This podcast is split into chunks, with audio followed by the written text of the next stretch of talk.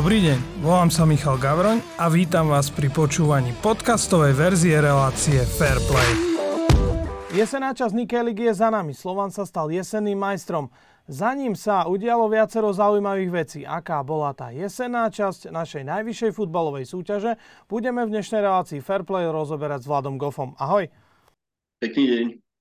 Tak ty si bol účastníkom vlastne toho posledného zápasu medzi Slovanom a Dunajskou stredou po jesenej časti, tak možno aké dojmy si si odniesol domov z tohto duelu? No konkrétne z tohto zápasu s Dunajskou stredou veľmi dobre, skutočne atmosféra bola vynikajúca, futbal sa mi veľmi páčil, ak hovorím mne, tak aj ľuďom, ktorí sedeli vedľa mňa, aby človek teda si nemyslel, že len ja to takto vidím, takže som to konzultoval aj s ostatnými a páčilo sa nám všetko a zápas to bol naozaj veľmi pekný. Ukázalo sa, ako keby obidva týmy chcú hrať na to víťazstvo, chcú sa prezentovať tým ofenzívnym futbalom. To nebýva vždy zvykom a najmenej na tehelnom poli.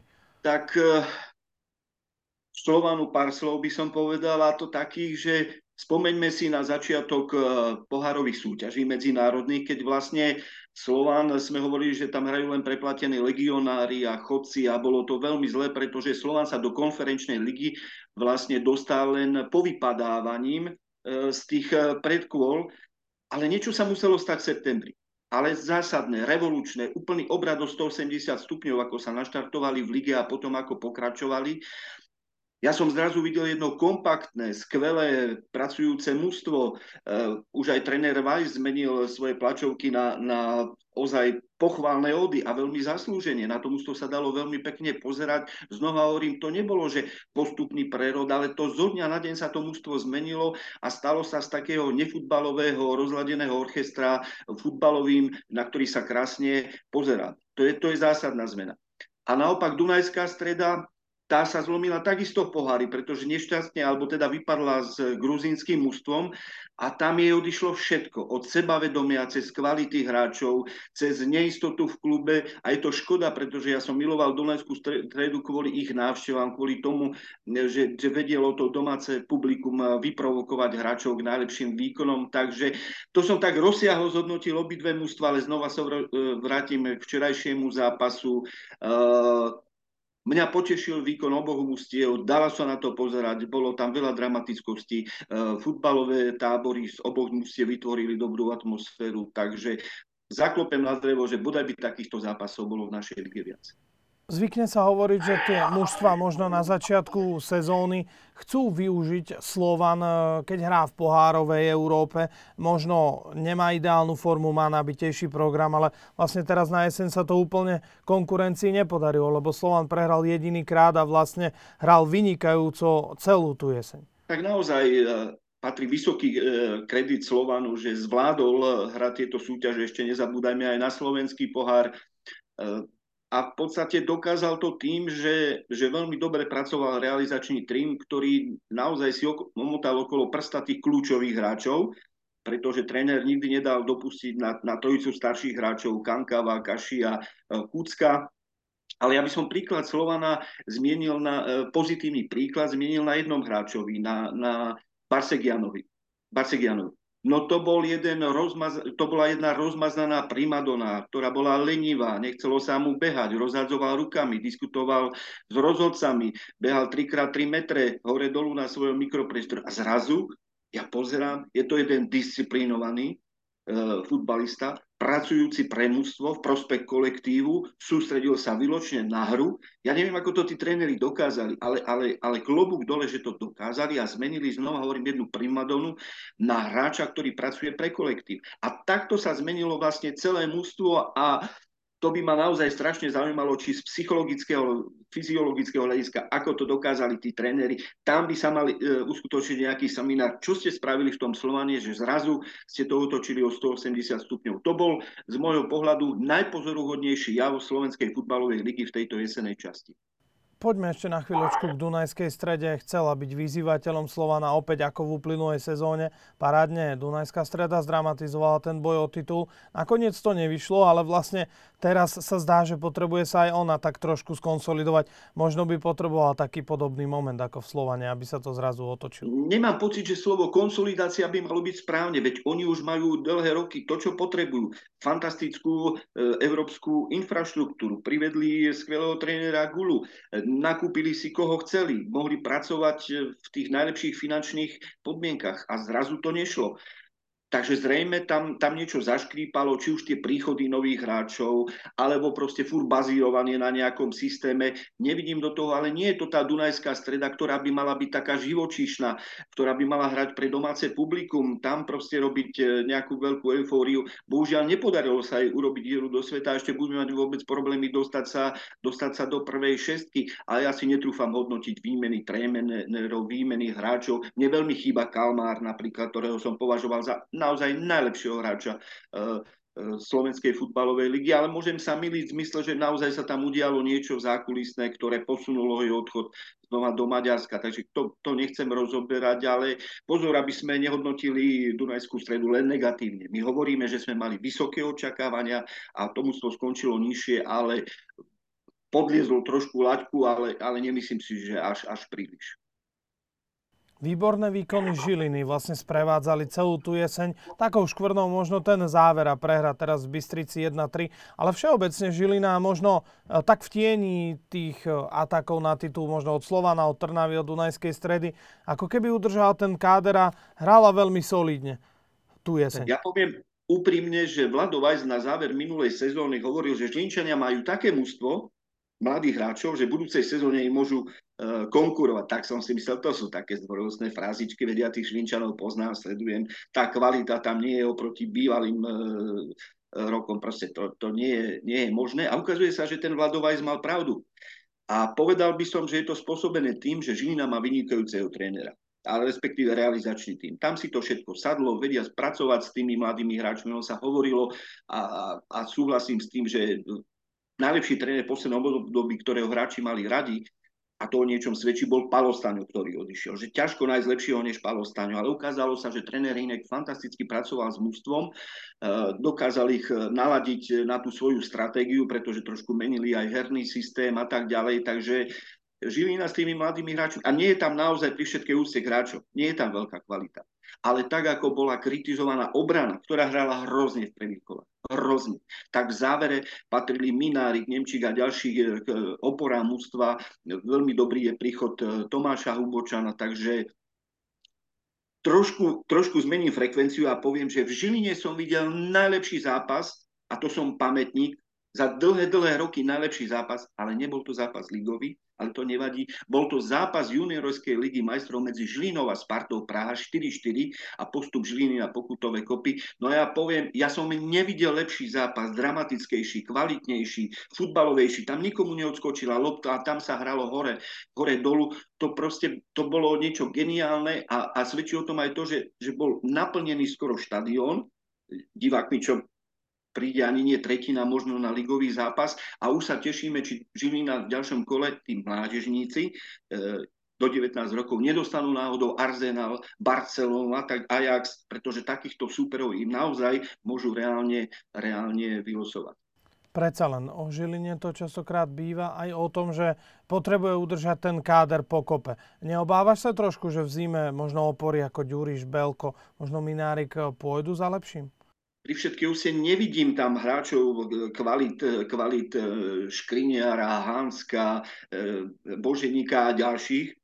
Sú to chlapci, ktorí, ktorí výborne naskočili na tú trénerskú vlnu a proste veľmi dobre spolupracujú. Dá sa na ten futbal pozerať. Hlavne, čo o tých 5-7 rokov dozadu zmenili, je, že oni už nehrajú s brankárom, oni už hrajú dopredu hrajú kolmo, neboja sa prihrať na obsadených hráčov, vedia veľmi dobre sa orientovať 16. Čiže povedal by som to tak, že z môjho pohľadu môžem sa miliť a bodaj by som sa milil a v každom ústve v zmysle, že predávajte, ponúkajte do zahraničia, nech odídu ako Kaprálik, odišiel do Polska, možno to je len medzistanica, eh, ja neviem, do Bundesligy a tak ďalej, ale aktuálne nevidím nejakého fenomenálneho futbalistu, ale vidím skvelý mladý kolektív s výbornými trénermi.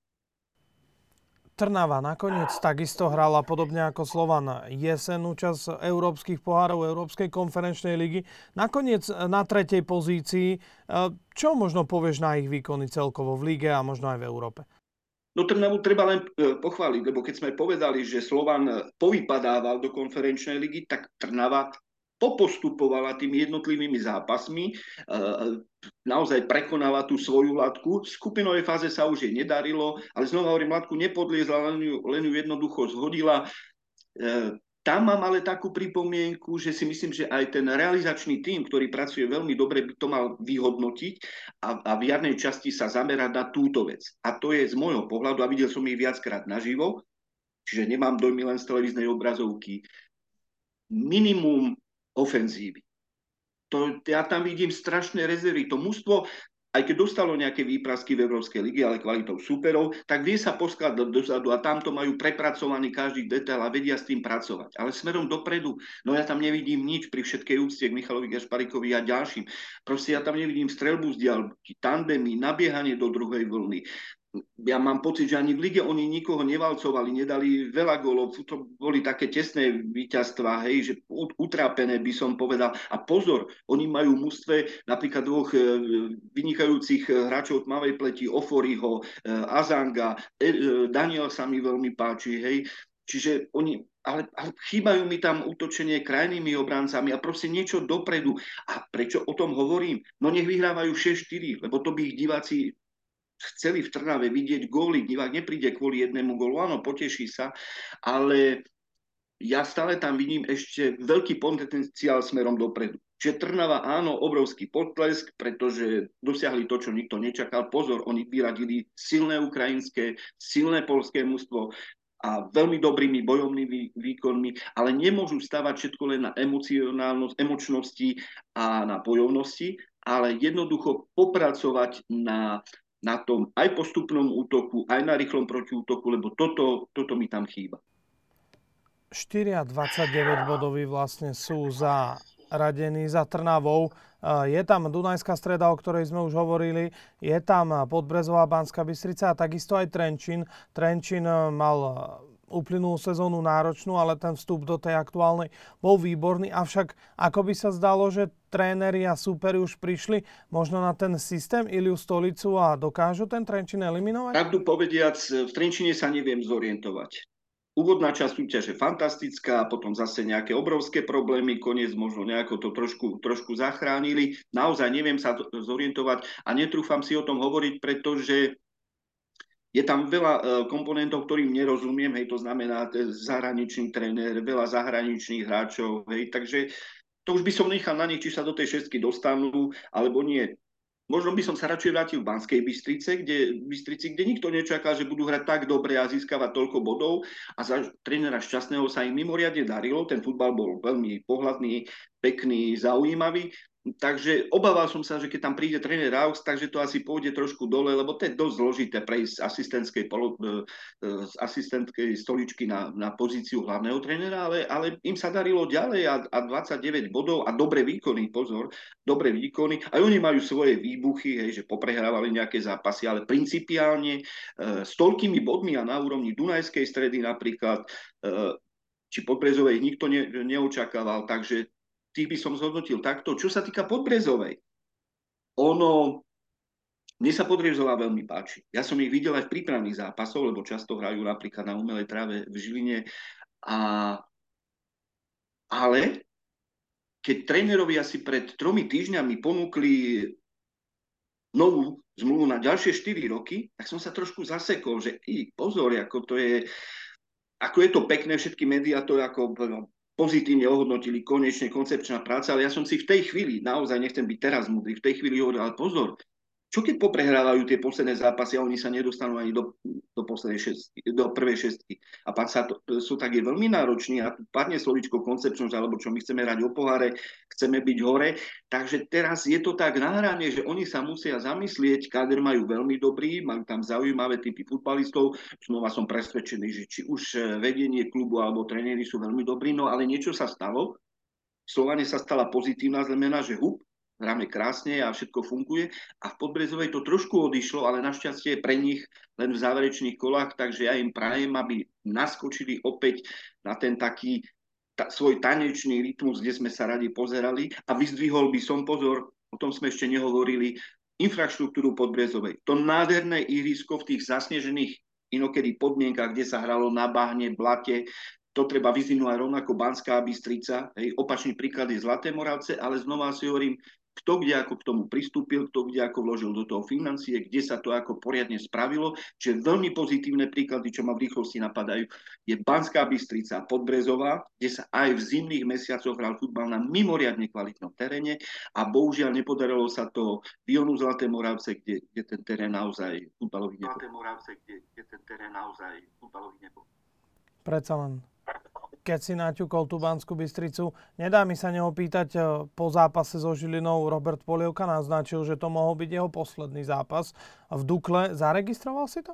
No, z určitých dôvodov mám veľmi dobrý vzťah s Robom Polievkom, aj viem teda tie zákulisné veci, ktoré tu nemôžem, e, nemôžem prezradzať. Ja viem všetky, ktoré sa diali predtým a, a skoro by som povedal až do detailov, ale nič ma do toho, ani sa neviem k tomu vyjadriť. Každé, pozor, každému slovenskému futbalistovi by som prijal, aby sa dostal do zahraničia. Nie je to jednoduché, nie je tam e, ľahká možnosť presadiť sa. A znova premostím, lebo ma napadlo jedno slovenské meno, ktoré ani, ani nejak média alebo verejnosť nezaregistrovali.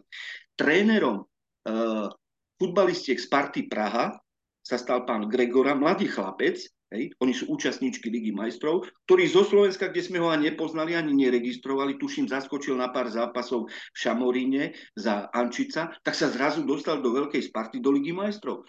To je úspech človeka slovenského, ktorý, ktorý mu môžeme prijať a z ktorého sa môžeme tešiť. A rovnako teda polievka, alebo hoci kto, z hoci ktorého klubu, ak sa slovenský hráč niekam dostane, nie je to jednoduché. A, a nechcem povedať, že musíme mu fandiť, lebo nemusíme, ale proste môžeme sa z toho tešiť, že máme predsa hráčov, ktorí to niekam dotiahnu.